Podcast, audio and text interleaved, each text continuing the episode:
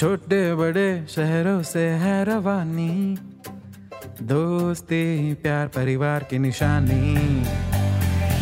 ये नई सी बात, वो पुरानी याद। सुनो तुम भी हमारे संग। कहानियों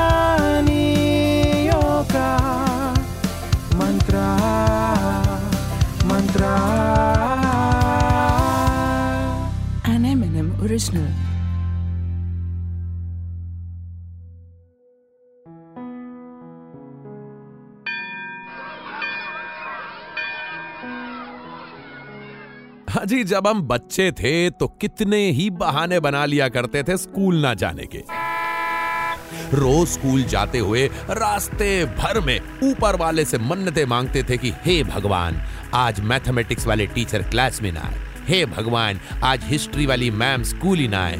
हे भगवान, क्लास टेस्ट ना देना पड़े। भगवान, प्लीज़ आज इंग्लिश वाली मैम सरप्राइज़ टेस्ट ना ले।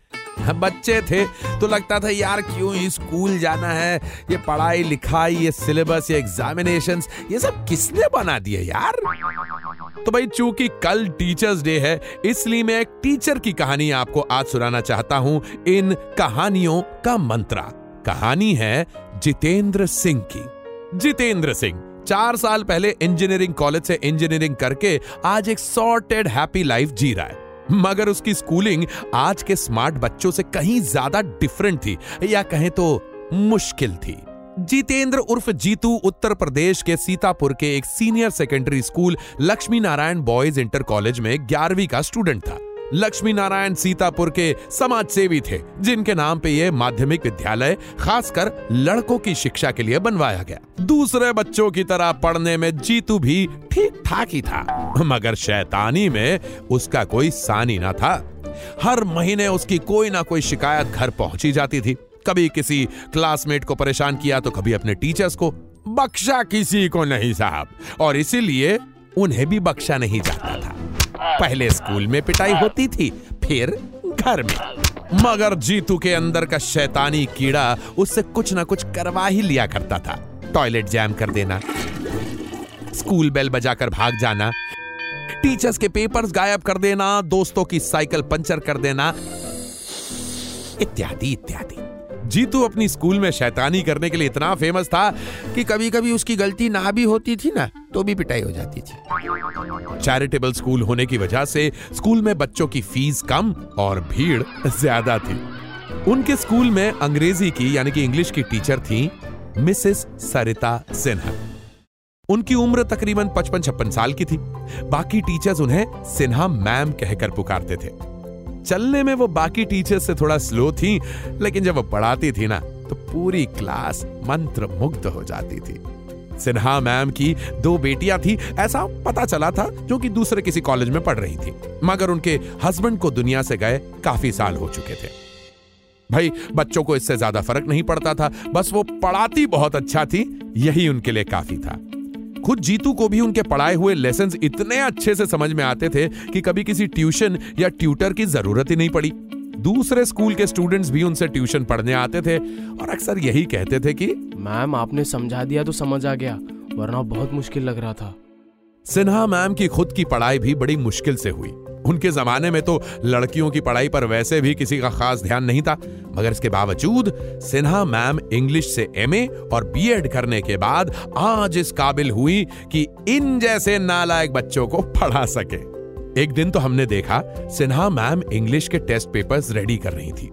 मंथली टेस्ट का टाइम था तो जीतू ने सोचा कि इससे बढ़िया मौका हो नहीं सकता यह टेस्ट पेपर्स गायब करने का। बस, मौका पाकर उसने स्कूल में मैम की अलमारी का ताला तोड़ा और टेस्ट पेपर निकाल लिए। ताला टूटा पाकर सिन्हा मैम को भी समझते देर न लगी कि यह करतूत जीतू की थी। तो सिन्हा मैम ने उन्हें सजा देने के लिए एक नया पेपर रेडी कर डाला। एंड गेस व्हाट क्लास के किसी भी स्टूडेंट से टेस्ट लिया ही नहीं।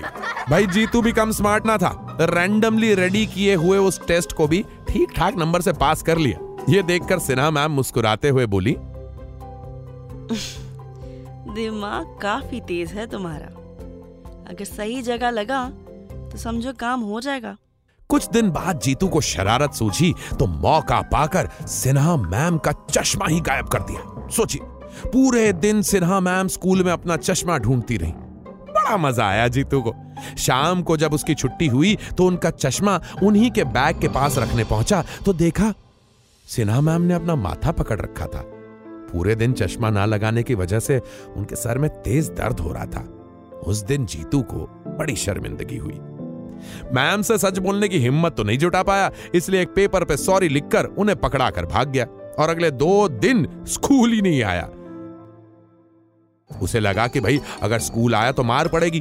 दो दिन बाद डरते हुए स्कूल पहुँचा। दिन के 12 बजे थे और बेल बजने के बाद सिन्हा मैम का ही पीरियड था। सिन्हा मैम कॉपीज के एक ऊँचे से गट्ठर के साथ क्लास में एंटर होती हैं।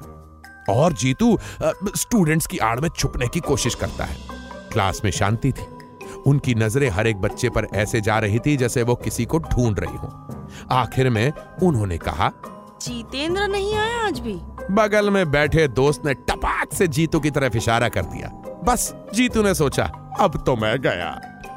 सिन्हा मैम चलकर उसके पास आई और उससे कहा अब सॉरी बोल दिया है तो किस बात से परेशान हो? कोई बात नहीं। आगे से किसी को परेशान करने से पहले तुम ज़रूर सोचोगे। आखिर सही तो कह रही थी वो। इसके बाद से सिन्हा मैम के लिए जीतू के दिल में अलग ही रिस्पेक्ट थी। और इसी के बाद उसने स्कूल में उनकी मेहनत को काफ़ी करीब से देखा। प्राइवेट स्कूल में टीचर्स की दौड़ किसी मैराथन से कम नहीं होती। फ्री पीरियड में कॉपी चेक करना पेपर बनाना जैसे काम होते। साल बीते और स्कूल्स में पढ़ाने के तरीके भी, और इसके साथ ही बदला स्कूलों का अपने टीचर्स के प्रति रवैया। टीचर्स क्लास में सिर्फ़ पढ़ाए, इसलिए क्लासेस में सीसीटीवी लगा दिए गए। किसी दूसरे टीचर से बात नहीं करनी मोबाइल नहीं ले जा सकते, वगैरह वगैरह। हद तो तब हो गई जनाब, जब क्लासेस से टीचर्स के बैठने की सीट ही हटवा दी गई कई स्कूल्स में, ताकि टीचर्स बैठ ही ना सके। इस साल जीतू के बारहवीं के बोर्ड एग्ज़ाम थे। अब बोर्ड एग्ज़ाम्स का टेंशन बाकी बच्चों की तरह उस पर भी था। रोज की तरह स्कूल का दिन था। सिन्हा मैम का पीरियड हुआ और सभी उनके आने का वेट करने लगे, लेकिन आज वो आई नहीं। बच्चे क्लास में शोर करने लगे कि 10 मिनट बाद उनके प्रिंसिपल आए एक नए टीचर के साथ और क्लास में एंटर होते ही प्रिंसिपल सर ने अनाउंसमेंट की। साइलेंस।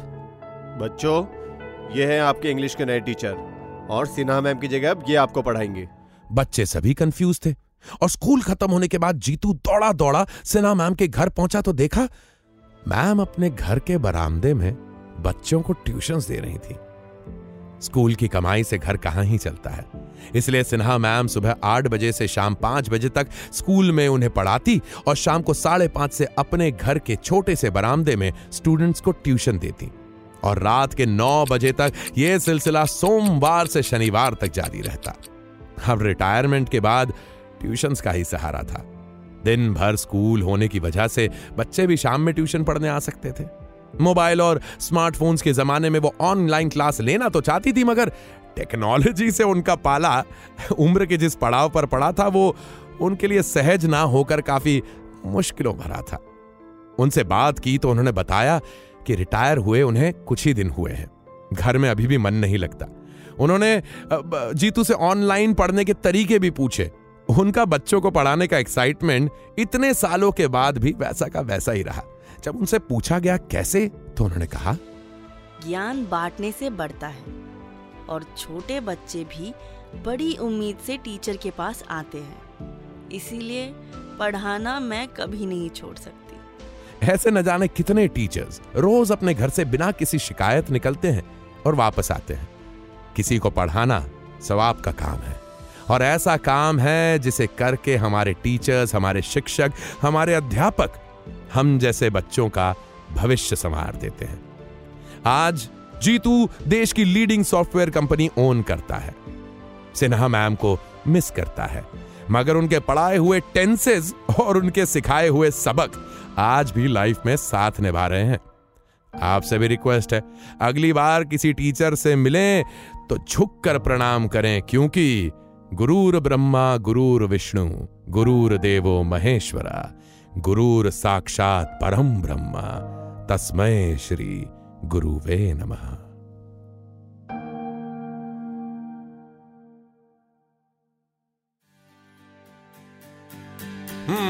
तो कैसी लगी आपको हमारी आज की ये कहानी? ऐसी ही कहानियाँ सुनने के लिए आते रहा करिए एम एन एम टॉकीज पे। ये है कहानियों का mantra. N M N M original.